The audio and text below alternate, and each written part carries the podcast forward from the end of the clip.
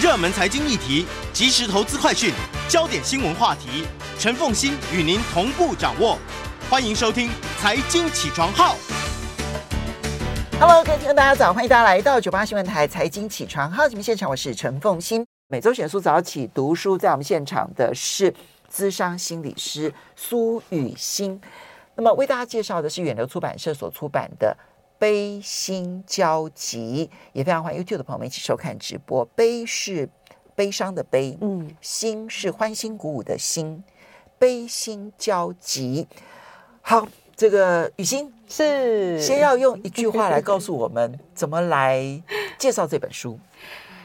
这句话就是：如果这个世界没有悲伤，嗯，我们将也失去爱，也失去快乐，甚至整个世界会分崩离析。哦所以这是一本谈悲伤的书吗？嗯，我觉得它是谈我们人身为这个整体，我们到底长怎么样子的一本书。哦，所以悲伤是我们的一部分，就像快乐正向也是我们的其中一部分。嗯，如果我们过度放大任何一个部分，都会出现蛮大的问题。他其实，如果说你在古代人类哦，根本就不需要去讨论悲心交集这件事情。嗯，可是呢，其实它是放在这个时代里头特别重要的一本书。嗯，因为我们太强调正向力量了，对，我们太强调节哀了。哦，是对不对？对。以至于我们反而没有办法正确的认识悲伤这件事情，这会使得我们丧失了在悲伤当中所能够获得的能力。嗯，没错。所以这应该是这个时代最重要的产物，对不对？哈，对。哎，介绍一下这本书的作者 Susan Cain。OK，Susan Cain 其实他最有名的是他的上一本书，就是《安静呃是种力量》。好，那这本书我觉得他是在说明他自己，因为他自己。认定他自己是一个比较内向性格的人，但是我觉得在前面可能几百年吧，或许从工业革命开始，就是我们大家会过度强调那种我要很厉害，我要拥有很多，我要很 powerful 的这个社会框架之中，我觉得内向的性格就被贬低到是一种缺点。啊，对。它原本只是一个中性的特质，对，哦，外向跟内向其实是相等的特质，嗯、各有优缺点，嗯，可是最后内向会等于缺点，哦，这是我觉得是一个社会文化演进推荐呃推进底下的一个产物一个状态。那我觉得 Susan Cain 他就在透过这本《安静》呃也是力量的一本书当中，告诉大家说，其实当一个人他是内向者的时候，他拥有什么样的能力？或许是比较倾向外向的人没有的，嗯，好，来探讨内向的优点哦。所以 Susan Cain 很棒哎，他一直都在逆社逆社会氛围，没错，就社会氛围当中鼓励外向、积极、乐观、阳光，嗯，但是他告诉大家，这并不代表说内向，然后呢，安静、安静，或者是悲伤、渴望这些事情是。不不应该存在的，嗯、相反的，嗯、你要了解它存在的原因，以及它拥有的优点是什么。是是。哦，甚至像呃，我小的时候，我会定义我自己比较像是外向者。可是当我步入中年之后，我开始发现我需要一些内向的特质，而且我需要刻意的培养安静的时刻，对我的身心灵 反而是更平衡、更舒服的。哈，过度外向啊，大家都聚在一起，有时候。呃，对我来说是一种压力哦，所以我发觉每一个人如果都开始发展他比较弱势向的那个部分，嗯，其实对整个人呃身心灵情绪的感受都会有所提升，反而有助于完整的人的发展。对对，其实他前面那本书《安静是种力量》，对，他这这本书每一次都会让我想到，嗯，梅克尔，德国前总理梅克尔的座右铭，他的座右铭是“心静”。就是力量哦，我以为自然凉，心静就是力量。对对对对，心静就是力量。嗯，好，那 但是哦，我们既然讲说这是一本告诉大家，悲伤不纯粹是负面的，嗯，好，渴望不纯粹是负面的，可是他为什么要用？他为什么不说伤痛就是你的力量？他为什么要用 悲心交集呢？他的英文书名其实就叫做 Bitter Sweet，对，就是。痛苦与对痛苦与嗯甜美甜美嗯，为什么要用这个词呢？我觉得大家应该都吃过苦甜巧克力吧？哦，也许小的时候我们喜欢吃全糖的巧克力，甚至有点草莓味、化学味的。可是越大，我们好像懂得人生越多的滋味之后，我们发现有苦有甜是最美味的。啊，全部的苦哦，那个九十趴、一百趴，我其实也受不了哦。可是就是有点苦、有点甜的时候，我们会觉得啊，就是这个。有道理，有一点点抽象。苦甜巧克力形容还蛮好的，对，因为苦甜巧克力当中太甜它就变糖果了，会腻。然后呢，太苦了你会吃不下去。对，嗯，那可是什么样的适当比例会衬托出那一个苦？因为巧克力其实是有很多良性的物质，对对，所以它要有一定比例的苦才能够让我们。吸收那个更多的巧克力分对好处，嗯，所以伤苦这件事情要衬托甜里头会更加的珍贵。是，呃，刚这样讲，我想到就是我前一阵子跟我的伴侣哈，就是去意大利玩，然后我们在飞机上就看了一部电影，哎，我有点点忘记它叫什么哦，好像叫做《超难搞先生》。对对对，那部电影，然后他在讲的就是呃，一个超难搞先生。的住的社区，他非常的严格，车子不准停这边，窗户一定要擦干净，地板一定要扫干净。他对他的邻居都非常的严格。然后，但是后来大家就发现，其实他很常帮助别人，只是他的态度都很差。哦，有烦呢，我来帮助你啊。然后镜头跟故事就慢慢推进。为什么超难搞先生会变成超难搞？其实他最爱的太太过世了。嗯，然后他开始发现人生，他。原本以为太太是最重要的，后来太太死了之后，他发现那我活着干什么？他一直想要自尽哦。嗯、但新搬来的一个邻居就不断的帮助超难搞先生看到他其实很温暖的那一面，嗯，然后不断的请他帮忙，嗯、然后也让超难搞先生内心的温暖慢慢的回温。嗯，然后我看了这部片，我跟我的伴侣就狂哭一阵，因为我们每次常常会讨论我们要怎么死，嗯，然后我们每次讨论都是狂哭一阵。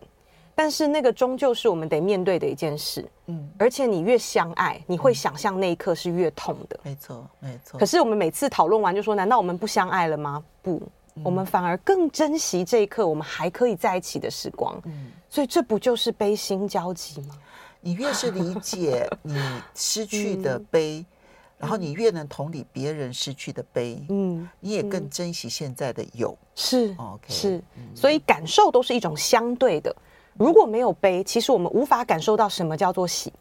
好，这种感受啊，嗯、其实它也是一种能力，就是感受这个嗯 bitter sweet 啊。所以它里面有一个叫做悲心交集的测验表，去测验 你到底有有没有拥有悲心交集的特质。我不知道雨欣你有没有做这样的测，嗯、做这个测验，然后结果如何？对，我确认我是悲心交集的性格，这样。对，你觉得它合理吗？啊，它当然后面这个测验，大家如果买书的话，可以看到这个测验。好，我们要稍微休息一下，等一下马上回来节目现场，我们要做测验了。好，欢迎大家回到九八新闻台财经起床起床号节目现场，我是陈凤欣。每周选书早起读书，今天为大家介绍的是《悲心交集》。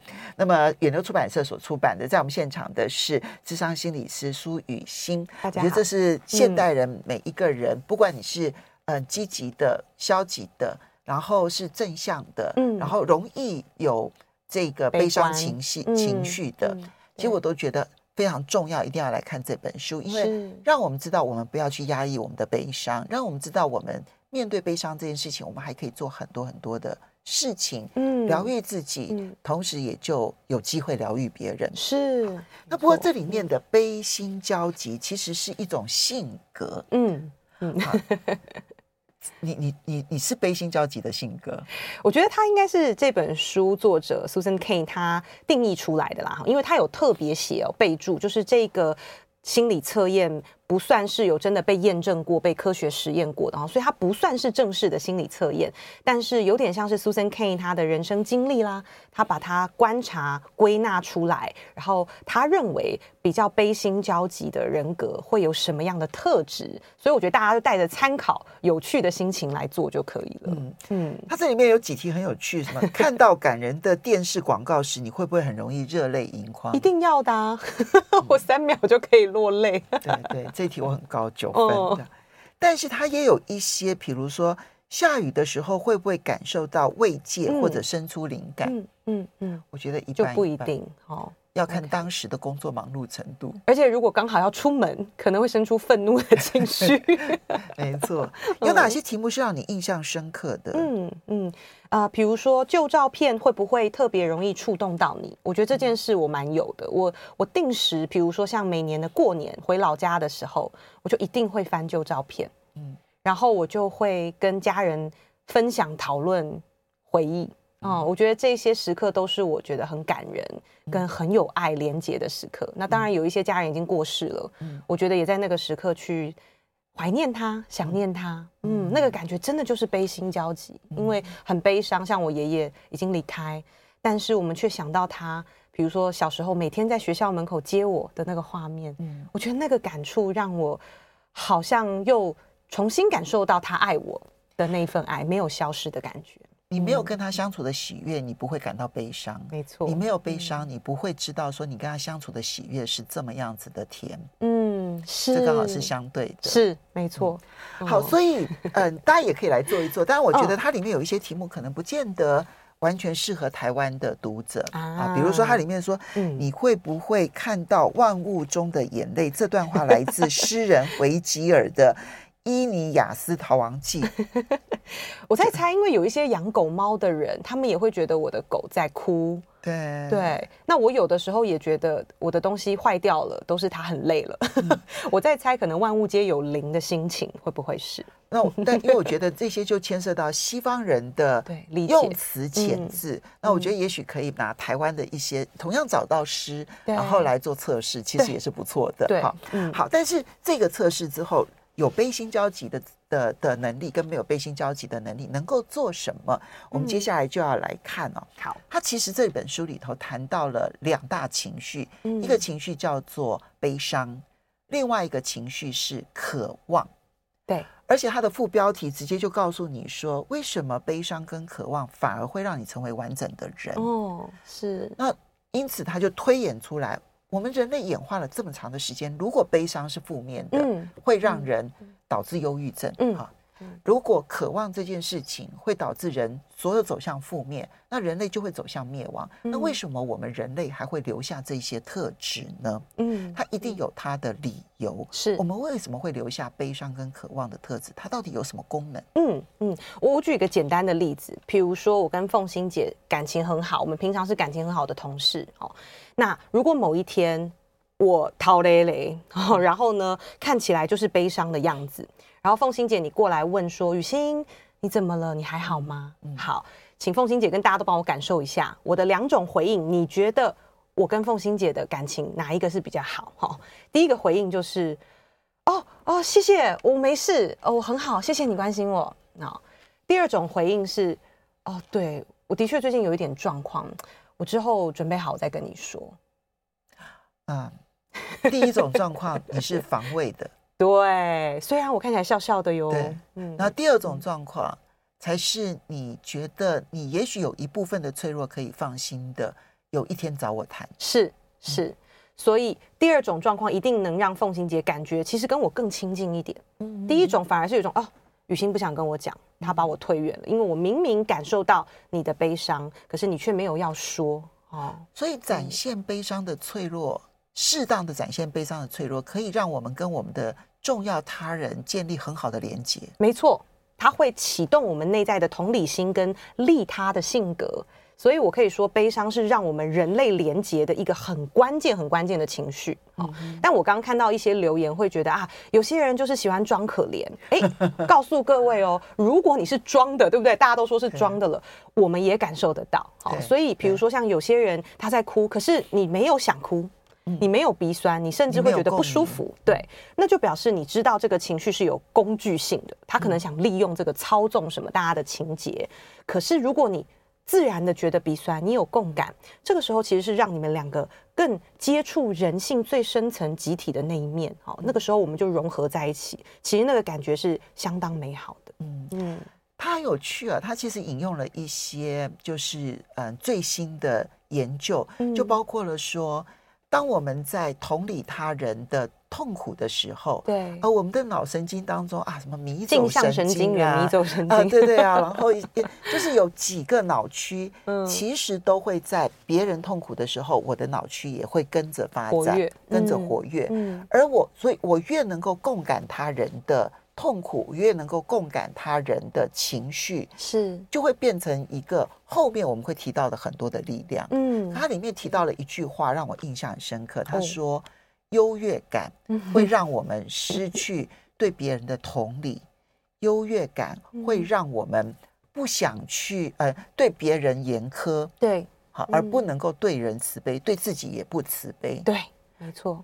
大家记得最近这几天发生了几件事，一个是台大经济系的那个学生他们的进呃在选举过程当中，其实牵涉到那个政见当中的霸凌，他为什么他会开？呃，很多人觉得那就是一个玩笑，我同意他出发点，也许觉得那是一个玩笑。嗯，但为什么大家觉得不好的原因，是因为这个玩玩笑伤害他人，是，而他对于伤害他人没有同理心。对，嗯，这个问题就出在他没有办法理解他伤害了别人这件事情。没错，没错。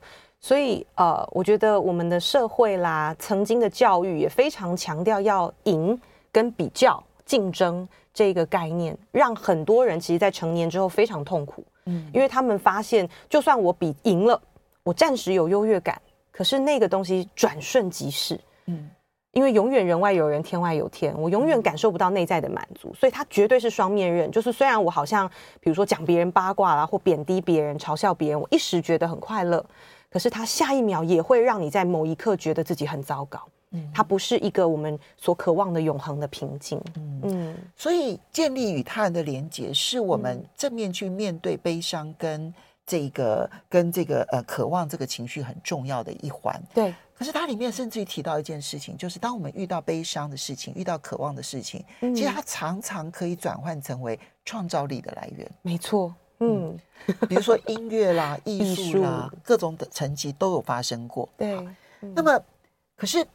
这我刚刚一开始的时候提到说，这本书它最有意义就是在这个时代出现，嗯，因为这是一个强调正面思考的时代。嗯、我们怎么去看待正面？难道正面思考不对吗？难道我们都要负面思考吗？重点不是正面思考或负面思考，或是正向情绪、负向情绪，其实这些都是存在于宇宙中的一个部分，它都是自然的部分，没有哪一个是要被抛弃跟改掉的。哦，反而重点在于压抑，嗯。压抑这件事情是需要被消融的啊，因为当我们压抑的时候，我们就没有在活真实的自己，我们就在跟自己对抗。比如说，有些人非常讨厌自己悲伤嘛，嗯那他就会去呃，甚至看到别人哭。比如说，很多的父母其实不允许自己有情绪，他压抑自己在办公室里面的委屈。那他看到小孩。啊，东西掉了就哭，他就很生气，这有什么好哭的？好，他就把这个压抑又传递给下一代。嗯，其实这是我们经常在生活中经验的。哦，但是如果我们能够接纳自己的悲伤，其实你就可以理解，的确，我们很有可能因为很小的事就感到挫折，那也不会怎样，他不会变成抗压性很低的小孩。只要他能够，他反而可以更学习啊，我这样的挫折，我可以怎么安抚自己？他反而会变成非常有情绪韧性的小孩。所以。他这里面讲的正向思考的时代呢，对，他有一个形容词蛮有趣的，它叫做正向思考霸，呃，正向思考威权时代。对，嗯，他讲了一个故事，然后里面有一个人物叫苏珊哦，嗯，当然后来苏珊就成为呃提倡说要大家正面面对悲伤情绪的一位很重要的呃心理学、心理心理相关的人士。是，他年很小的时候呢，他父亲得了癌症，哦。他他父亲是一个正向思考的信仰者，嗯，那所以呢，他父亲相信说，只要我每天保持的乐观的情绪，我就可以战胜癌症。啊。可是他父亲没有战胜癌症，他父亲过世了，而且因为他父亲没有真正的面对癌症这件事情，也就没有面对死亡，对，所以当他父亲过世的时候，他们家负债累累。啊。那么这个时候呢，很多人。知道他父亲过世，就问他说：“你还好吗？”那他因为他爸爸是个正向思考的信仰者，嗯，所以他觉得他也必须要告诉大家我很好。所以他就到处告诉人家说我很好，嗯，绝对不露出任何一丁点的悲伤，不掉任何一点的眼泪，嗯。嗯。可是他知道他自己不好，嗯，所以他的掉头发啦，什么各式各样的生理反应都出现了，是，一直到他有一位老师跟他说，说就给了他一本本子，说把你每天想的事情都写出来，然后呢给我看。我不会批评你，嗯，请你写出来。他因为那个老师的眼神，他相信这个老师说真的。后来在书里头就把很多很多很多的悲伤情绪都写出来了之后，老师呢有回应，但从不批评，嗯。我们稍微休息一下，马上回来节目现场。欢迎大家回到九八新闻台财经起床号节目现场，我是陈凤欣。每周选书早起读书为大家介绍的是远流出版社所出版的《悲心交集》。在我们现场的是智商心理师苏雨欣，也非常欢迎 YouTube 的朋友们一起来收看直播。好，所以呢，刚刚提到就是说，那么嗯，我举那个书里头提到苏三的这个例子，对，他一直为了要表现出他是一个正向的人，嗯，所以他假装他没事。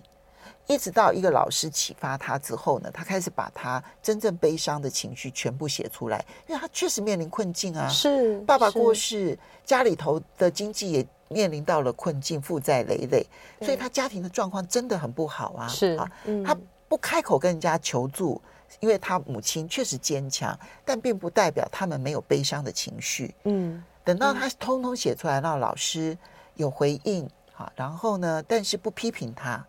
他就写更多，嗯，后来他就发现他自己的悲伤真的过去了，对，他就变成一个真正的正向的人，而不是假装正向的人。所以，与其，我们这个社会现在因为太过强调正向，嗯，会不会反而会让这一些有悲伤、有渴望的情绪不能表达的人，嗯，反而容易陷入死胡同？最后反而发展出了心理疾病。是是，尤其当你处于的团体里面，特别特别重视这个。比如说，我必须举例哈，有一些宗教团体啊。他们就会有所谓的灵性霸凌，哦，这是一个新的名词，就是在宗教团体里面，大家会更觉得你有一些不好的状态，不可以拿出来讲，你会影响别人，或者就代表你自己修炼不够，哦，你要再去念个经等等，那这种就会带给这些已经我们想要去亲近宗教，表示我们有一些苦是希望被抚慰的，对不对？通常大部分的伙伴是这样，可是他进去之后，他发现他的苦更不能说了，他要去赞美。哦，他要去肯定，他好像只能展现这一面的时候，他反而是更加的孤单，他是被灵性遗弃的。哦，那有一些职场也是有相同的氛围，比如说他的职场是啊、呃，标榜美式文化，嘿，大家都嗨，凤馨姐，嗨，大家好。然后可是我们每天起床力气都已经不太够了，我去上班就已经差不多了，然后我还要装成一个样子，所以好多好多的伙伴哈，他都会觉得啊，我不适合当业务。因为我们公司的业务就是要大家每天早上做早操，然后喊口号，对，然后他就觉得我要离职了。可是这个就是职场、公司或这个组织领导的问题了啊！因为一个组织其实最棒的状态，反而是让所有人都多元啊。然后这个组织可以，比如说悲观的人，哎，有悲观人厉害的地方，哎，他可以在开会的时候看到问题点。对，有道理。那其他人如果很乐观，他就可以去想，哎，那我可以怎么做？好，所以这个就是悲观跟乐观人合作最棒的模式。嗯。可是如果有人提出问题点，你怎么可以这样子呢？不乐观，然后解决这个提出问题的人，嗯，那反而这个组织就没办法进步。好，所以我们身为领导者或管理者，通常都会去思考，怎么样让多元的伙伴可以在同一个环境里找到他们适当的位置。当这个嗯，这本书的作者 Susan Cain，他是嗯美国的作家嘛，哈，他里面提到了一段我印象好深刻。他说，根据研究，美国是全世界呢最爱笑的民族。啊，真的，每一几乎就平均而言呢，那你每天所见到的人当中，带着笑容的比例是最高的，对。但是它反而是忧郁症最高比例的国家，嗯，啊，然后有很多的民族，他们都会觉得说，你一天到晚带着笑，你如果不是太傻，对，你就是怀有企图，嗯，要不然就是你又傻又有企图。那当然每一个，所以每一个社会里头，对于要不要每一天带着笑这件事情，他是有不同的看法的。嗯，嗯台湾是一个什么样子的一个状况？他因为他这里面其实很明显的告诉你说，每天装着笑容去，嗯，出现在社会里头。如果你是装的，其实你会情绪负担更重。对对，就像服务业啦，或是客服，通常我在呃企业演讲的时候，我发现这两个部门都是最容易有压力跟忧郁症出现的，因为他们要装。嗯所以大家知道，压抑跟伪装是对我们身心最不健康的一个状态，忍耐啦，哈，这些都非常不健康，哈。但是当然，比如说我们不忍耐，难道我生气我就骂出去吗？我不高兴我就我就讲很难听的话吗？当然不是，因为我们要记得，你所有给出去的能量，最后都会回到自己啊。对，对，所以我们给出去的指责，我们收到的也会是指责。好，可是我们要如何真实的待在这个情绪里，就是要意识到。我的情绪是我自己的责任，嗯，然后我也有能力待在情绪里，不被它淹没。嗯，我们是可以去培养这样的能力，比如说心理智商就在帮助大家培养这个能力。所以这里面谈悲伤跟这个渴望这件事情，是要我们承认我们有这种情绪，是的，然后我们就去面对这种情绪，嗯，然后面对完了之后呢，我才不会陷入那个牛角尖，而不是说你就要一路陷入到那个负向的牛角尖。没错。好，那那所以你刚刚提到的就是一个社会或者一个企业。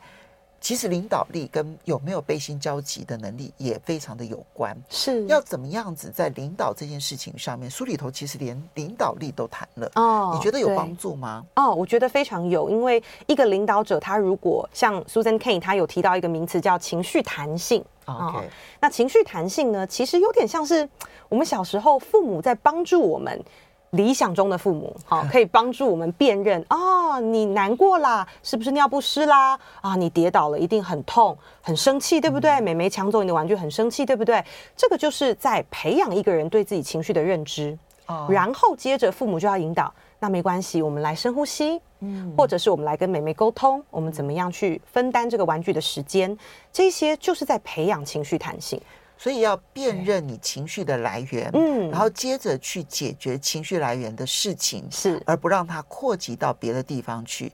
所以情绪弹性是我们 面对自己情绪的方法。没错，没错。那当我们有情绪弹性之后，其实我们会生出一个非常重要的特质，叫做自信。